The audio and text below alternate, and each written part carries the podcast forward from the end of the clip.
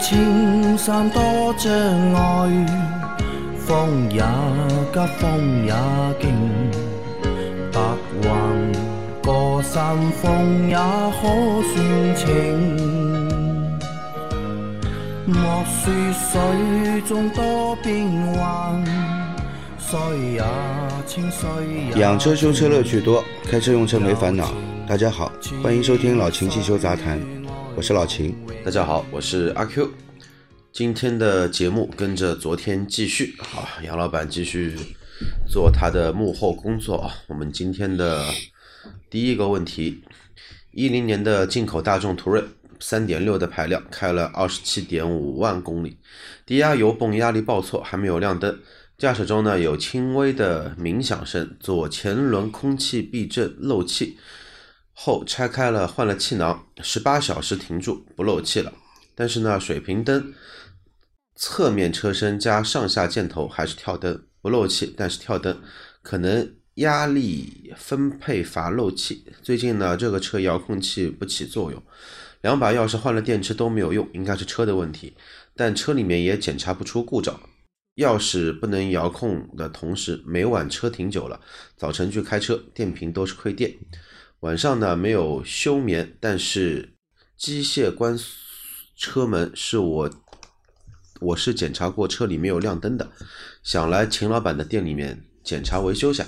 嗯，啊，这台车公里数开了蛮厉害的。嗯，将近三十万公里了啊。嗯，这个首先说你这个汽油泵啊，你这个汽油泵如果有轻微的那种蜂鸣声的话，这个汽油泵应该是使用寿命接近尾声了。啊，需要更换了，而且这个汽油泵的压力也已经下降了啊。那么建议你把汽油泵更换掉，但是这个车更换汽油泵蛮贵的，大工程要抬油箱的，好像嗯，蛮贵的啊。然后左前轮的空气减震漏气啊，拆开后换了气囊，那么不漏气了，问题解决了，对吧？但是这个你说这个报报警灯还在报警，对吧？那么你说怀疑是这个压力分配分配阀漏气，压力阀分配阀是不是漏气？你要进一步检查啊，你你还是要进一步检查。那么然后你又说你现在这个车的遥控钥匙也不起作用了，遥控钥匙不起作用，遥控钥匙不起作用的话是这样的啊。因为你的遥控钥匙也不起作用了，这个减震器也换过了，这个但是这个灯还在跳。我在想啊，你这个减震器换过了，灯也在跳，遥控钥匙同时也出现了问题的话，首先你遥控钥匙你要排除一下周围是否有磁场干扰。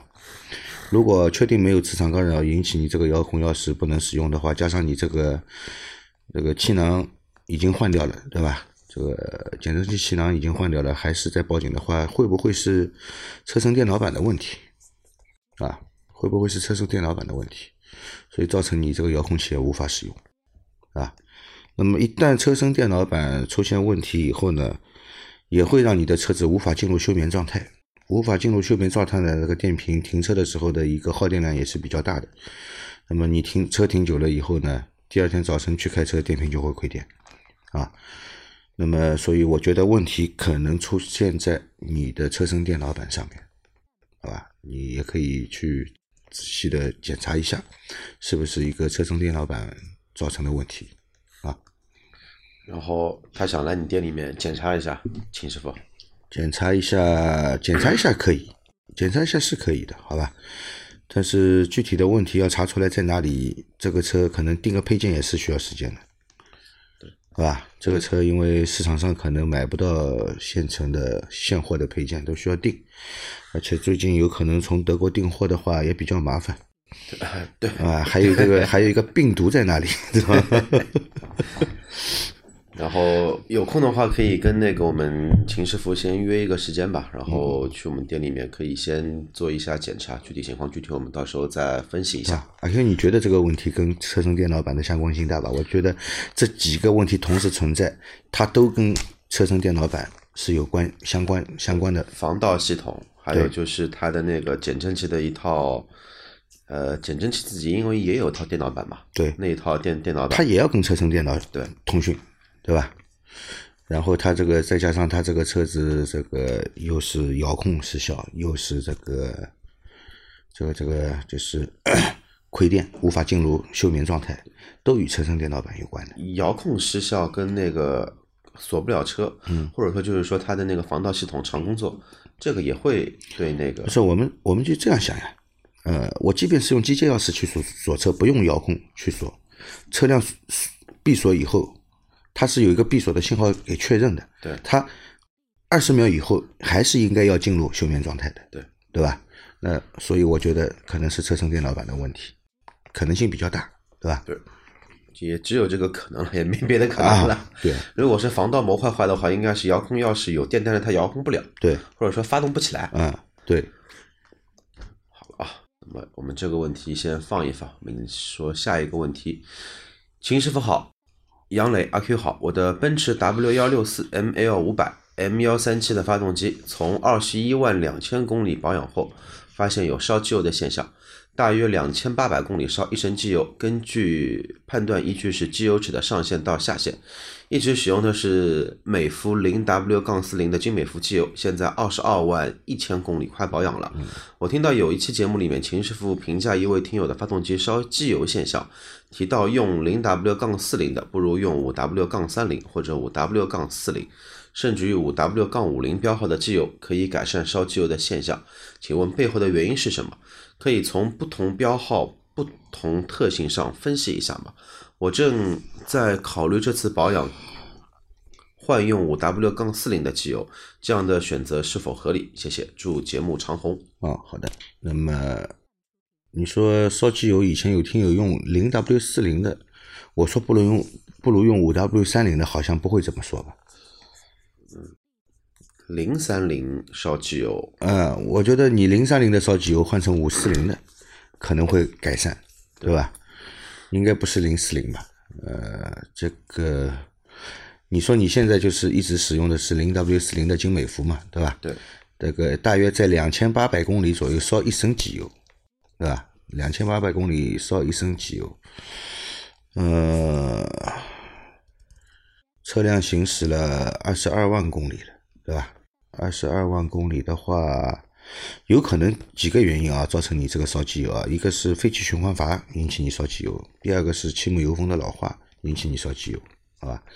那么你说这这款发动机 ML 五零零的这款发动机，它这个它这个发动机，如果说你二十二万公里就活塞环引起烧机油的，好像应该还不至于，啊，应该还不至于。那么要么就是废气循环阀啊，要么就是气门油封啊，要么就是气门油封引起的。那么你现在两千八百公里，也就是将近三千公里烧一升机油，其实并不算很严重的烧机油。三千公里嘛，按照你这个发动机的排量来说，不算太严重。对。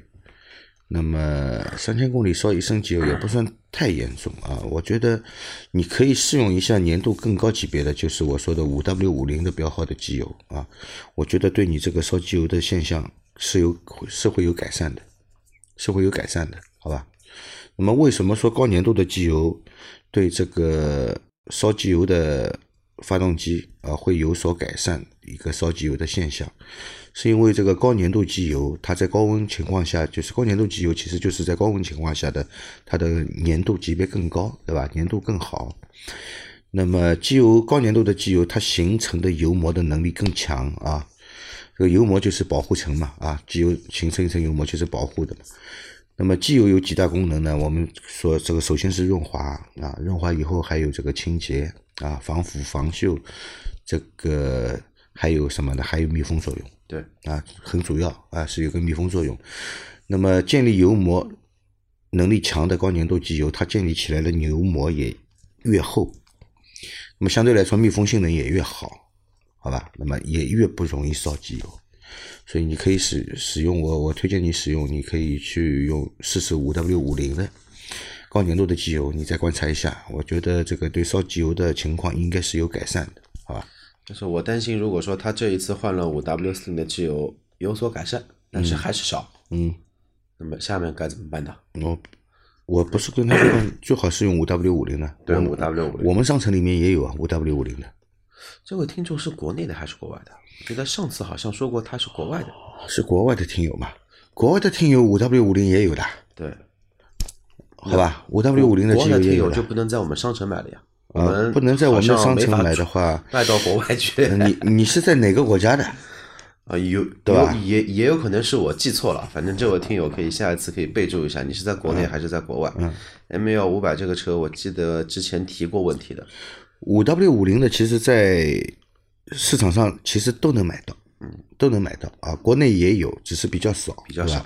其实我我我我使用五 W 五零这个机油已经用了十几年，对吧？虽然这个，阿 Q 也用过，啊，对对用过，阿 Q 也用过，阿 Q 谈一下感觉怎么样？比想象中要好很多。嗯，对吧就？是跟同期的，比如说像，因为之前那台也是 smart 嘛，嗯，然后本身就是小排量高转的一个发动机，对，其实用的感觉真的要比之前用五三零的感觉要好，油耗没增加吧？油耗没什么区别，对吧？对啊，，基本上没什么区别因。为有很多听友说用高粘度机油油耗会增加，那么有很多人啊，我是这样想的啊，就是他虽然说这个评论里面也说过啊，用这个高粘度的机油其实会增加油耗，每百公里要增加两升机油啊、要增加两升汽油。我没有啊，我从来没感觉到过，是吧？我记得前段时间看到哪一条那个博主的视频，有去客观的分析了一下，嗯，用零二零的机油跟用五四零的机油实际的油耗差别，嗯，我数据记得没错的话，老秦猜猜看差多少？一百公里，大概零点五升。零点五升都没有，连连零点二升都没有，就差不多这么的一个油耗的一个区别在，呃油耗肯定会会有区别，对对吧差个零点一，差个零点二这样，差差差的不多，很很少啊，并不像有些网上说的啊，要差两升油。呃我觉得要差两升油的话，这个车都跑不动了。要这样算下来的话，是吧？好了，那我们下一个问题啊，大哥们好，我的车是丰田花冠1.6自动2013款，车子停在停车场半个月，今天发动车子转动钥匙，车子抖动的很厉害，但是发动不起来。过了一会儿，仪表盘上的电看起来就慢慢像很弱了。这种情况的话，如何判断只用搭电还是需要更换电瓶？如果更换的话，请推荐一两个比较好的品牌，谢谢。嗯是这样的啊，呃，你所描述的这个情况很明显就是电瓶亏电了，对吧？那么电瓶亏电了，是否是需要更换电瓶，还是需要搭电？那么，如果是因为你车上这个有用电器没有关闭，造成你车车辆一直在放电，那么不一定是电瓶本身出问题了。那么搭电，这个行驶一段时间以后，电瓶充满了以后，就没有什么太大的是的，问题了，对吧？那么你是一辆一三款的车子，到现在已经八年了吧？八年，应该是零，就算不到八年，也临近八年了，对。对吧？那么如果从来没有更换过电瓶的话呢，那么我觉得这个电瓶应该是寿终正寝了，好更换了，啊，好更换了，好吧？那么如果要换电瓶，你让我推荐的话，那么平时我一直在给我的客户呃推荐使用的就是德尔福。那么我认为德尔福的电瓶目前来说还是比较可靠的，质量也是比较好的，好吧？不过，如果真的他是花冠，到现在还没有换过电池，蛮不容易的。嗯原厂花冠电池还是非免维护的，，嗯不是免维护的，还是要加蒸馏水哎对对对而且好像很小，只有六十几安培，嗯对也不是很大，能用到现在真的很不容易了。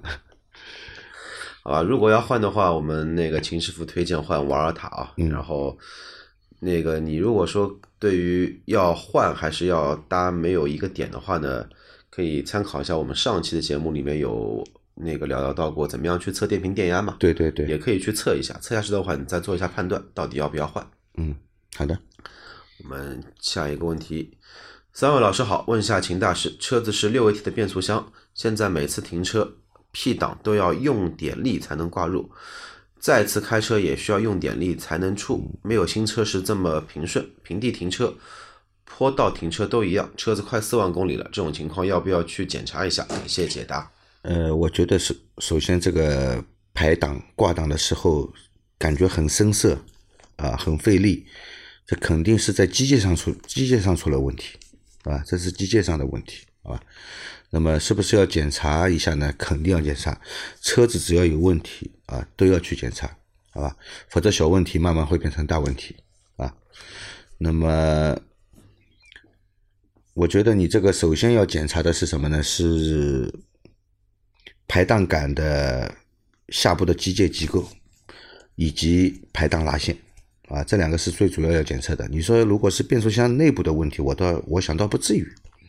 内部的问题你就挂就挂不上档了，啊，对，应该就挂不上档。对的啊，那么还是排档机构啊，排档杆下面的机构以及这个排档拉线要检查一下是否有问题，好吧？特别是排档拉线和这个变速箱连接的变速箱上面的那个连连杆连接的部位啊，这个部位的这个呃连接处啊，它一般是一个球头或者是一个。是一个橡胶的连接机构，这个地方是否有损坏？这个地方如果有损坏的话，也会引起你所描述的这种情况，要检查一下啊。然后最好呢，这位听友那个下次留言的话呢，还是记得把你的车型。年份，嗯，然后那个具体的一个情况到底再说一下，因为你就说六 AT 变速箱，对，然后很难去帮你快速的、准确的去想一下到底怎么样的一个问题。有六 AT 的变速箱的车子太多了，现在基本上都 六 AT，很很多的，对吧？那么每一个变速箱的它结构都是不一样的，对吧？对，车型、年份、公里数，然后变速箱的种类，下次留言的话记得把这些也补全一下，好吧？对的，这样的话你还是去去做一下检查。下一个问题，每一次每一期节目都认真的听。首先祝老秦汽修杂谈节目蒸蒸日上，可喜可贺。秦工程师超凡专业，杨老板能说会道，小 Q 风趣情调。付费节目也会通通支持，你们太辛苦了，一直半夜录节目。我的问题是，零七年经典马自达三排量二点零，十四万公里加，今年年审尾气提高了检测标准过不了。难怪开车子有难闻的气味，急加速味道更大。在换了排气管的中尾段，顺便拍了三元，不知道这个三元情况是否清洗后还能正常使用？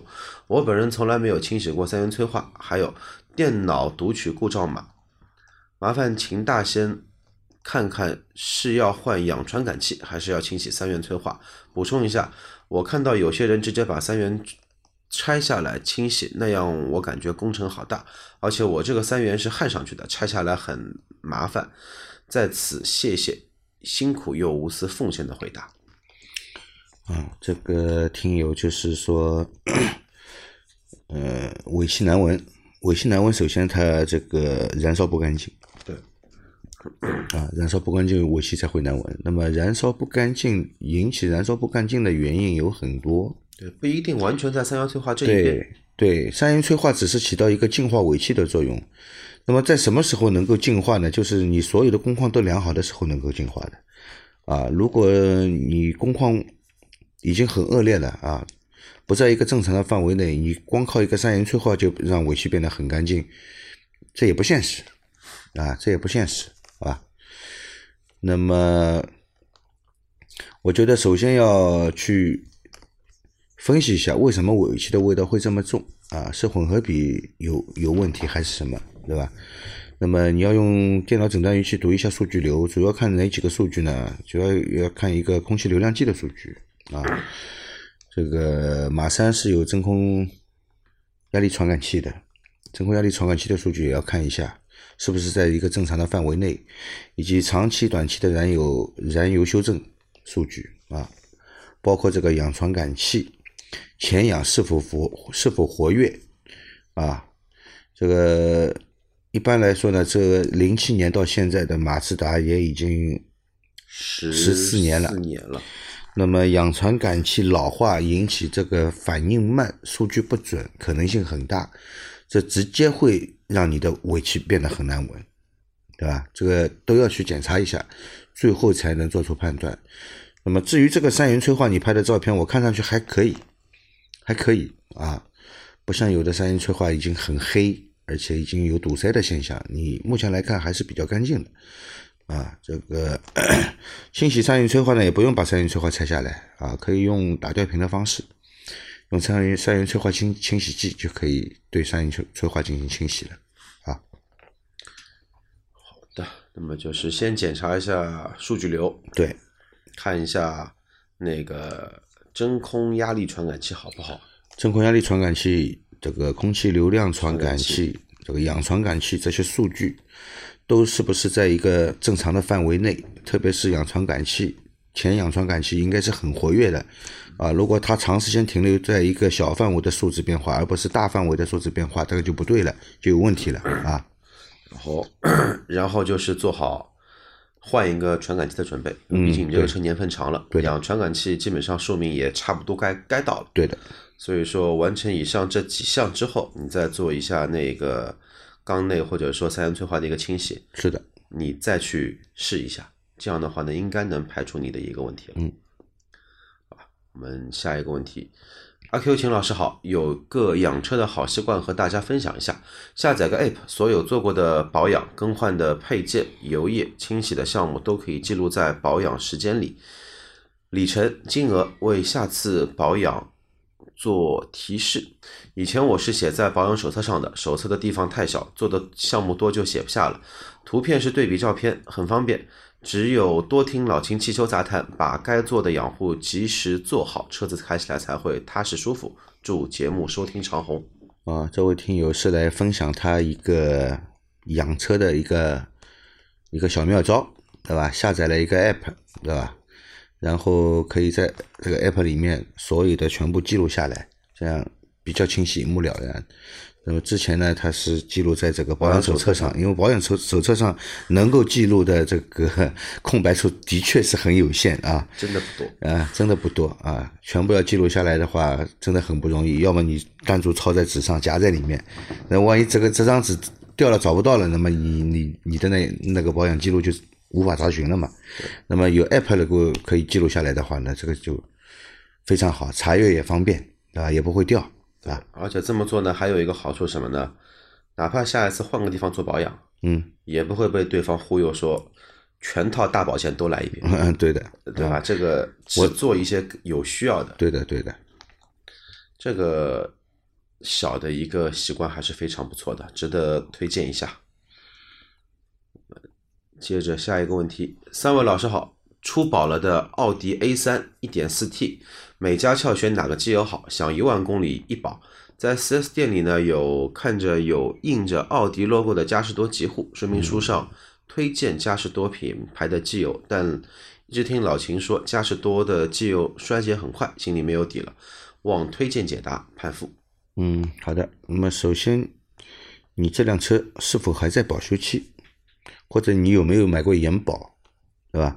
首先，你如果在保修期内的，那么 4S 店提供你什么机油你就用吧，也没办法它是它上面写的是出保，应该是没有买延保。啊。那么已经出保了，嗯，也没买延保，那么为什么一定要去 4S 店呢？对吧？为什么要一定要去 4S 店呢？因为你去或或 4S 店的话，你能选择的机油范围很小，对，也就是 4S 店提供你的所谓的原厂的机油，是吧？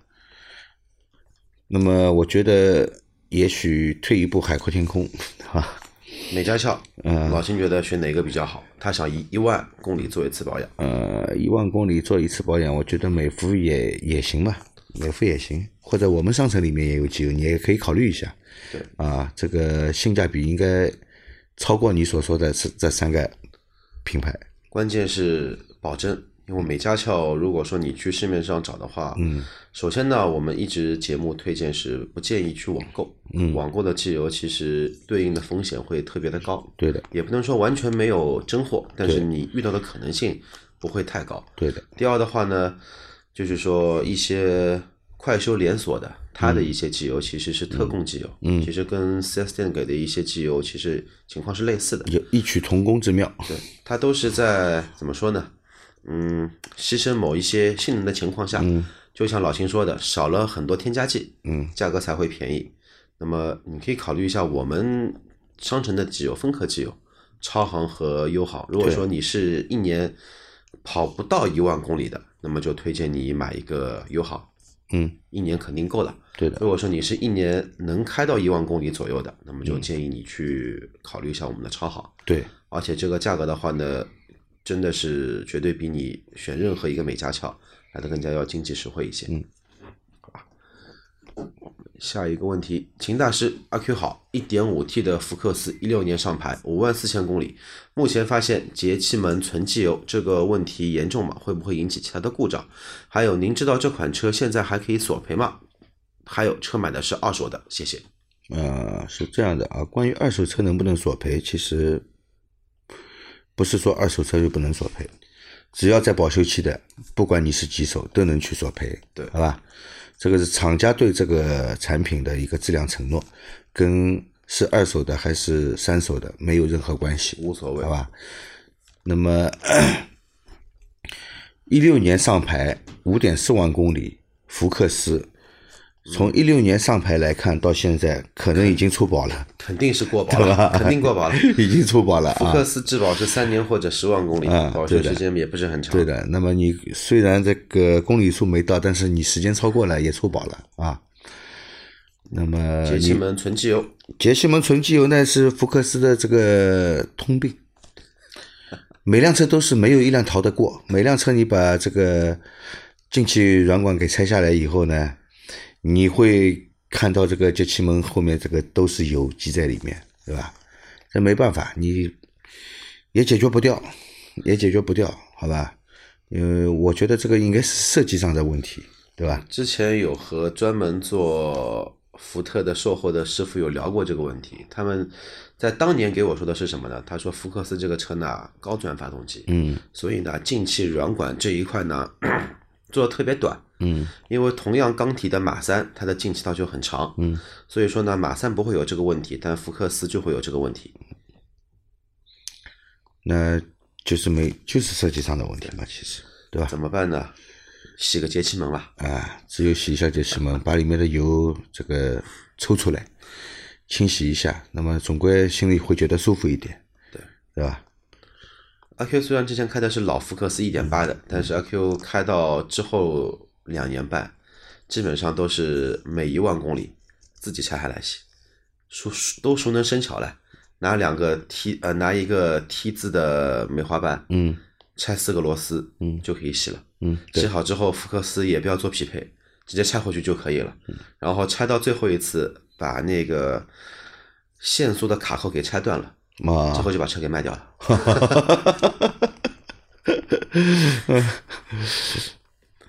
好了，那么我们下一个问题啊，路边摊也分档次的，一般爆网比较多，好一点的用马勒慢排，我也看到过路边光哈蔡特扭力扳手就要五把的。轮轮胎动平衡机是激光定点定位的，收费当然也高，换一条轮胎的手工费一百，也有设施比较旧的，换个轮胎手工费三十的。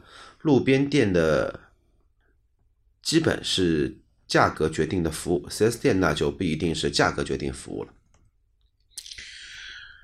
啊，这个是一个听友来说了一下啊，分享了一下，说一般路边店这个一般用的都是爆网比较多，那么可能是在你当地的地方用爆网的比较多，在上海这边就很少有人用爆网的啊。那么爆网的滤清器在上海之大概要十十年前，要十多年前，有一段时间看到过很多，但后来突然之间就就消失了。也不知道为什么，可能这个要淡出上海市场了吧，是吧？那么好一点的用马勒慢排，那当然马勒和慢排都不差啊，都不差。特别是马勒，我觉得性价比也比较高，要比慢排的性价比更高。那么虽然慢排也是不错的啊，但是我个人认为马勒的性价比更高。特别是在上海这边用马勒的还是蛮多的，因为马勒的厂就就在上海浦东，对吧？进货渠道方便。对的。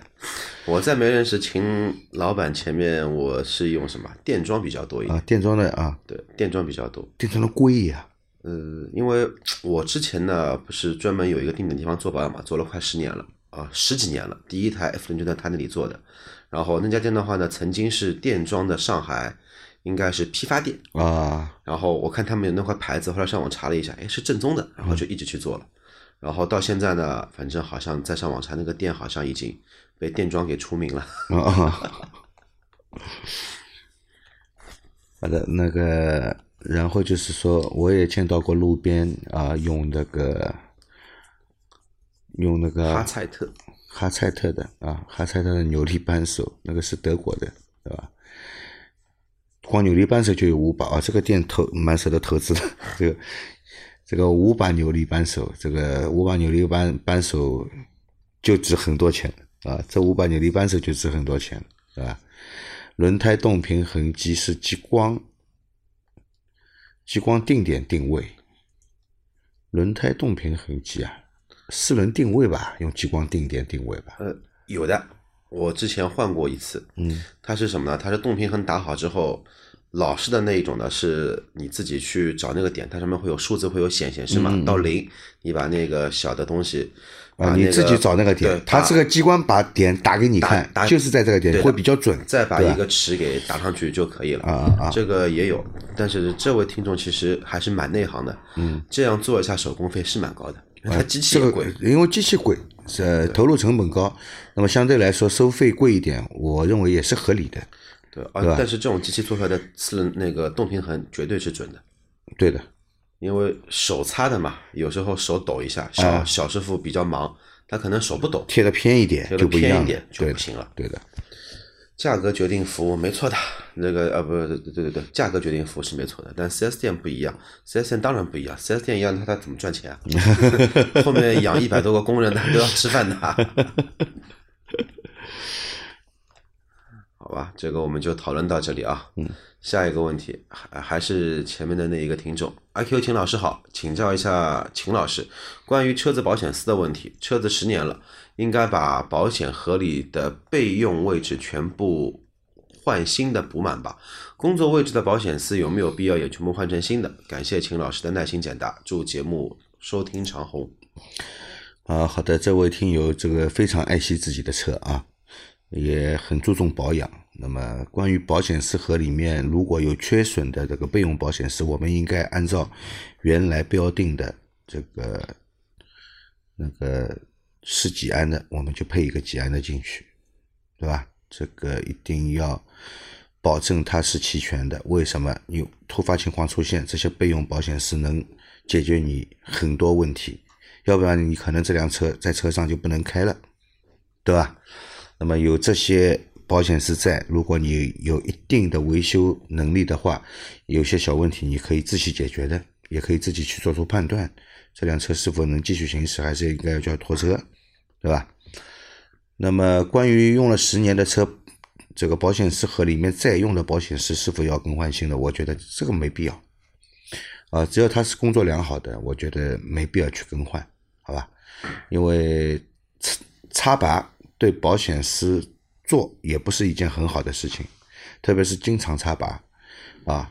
如果说你这个保险丝插在里面接触是良好的，没有任何问题的，你不要去插拔它。你插拔了以后，你换一颗新的保险丝进去，未必它的导电性能会比本来的更好。对吧？说不定还不如以前呢。所以说，这个没有问题的保险丝就不要去更换成新的了，没没有什么意义。保险丝什么时候更换？一般是保险丝烧断熔断了以后，我们才会去更换。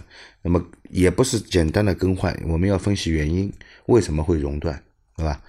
这个一般来说，保险丝熔断肯定是电流过大。那么为什么会电流过大？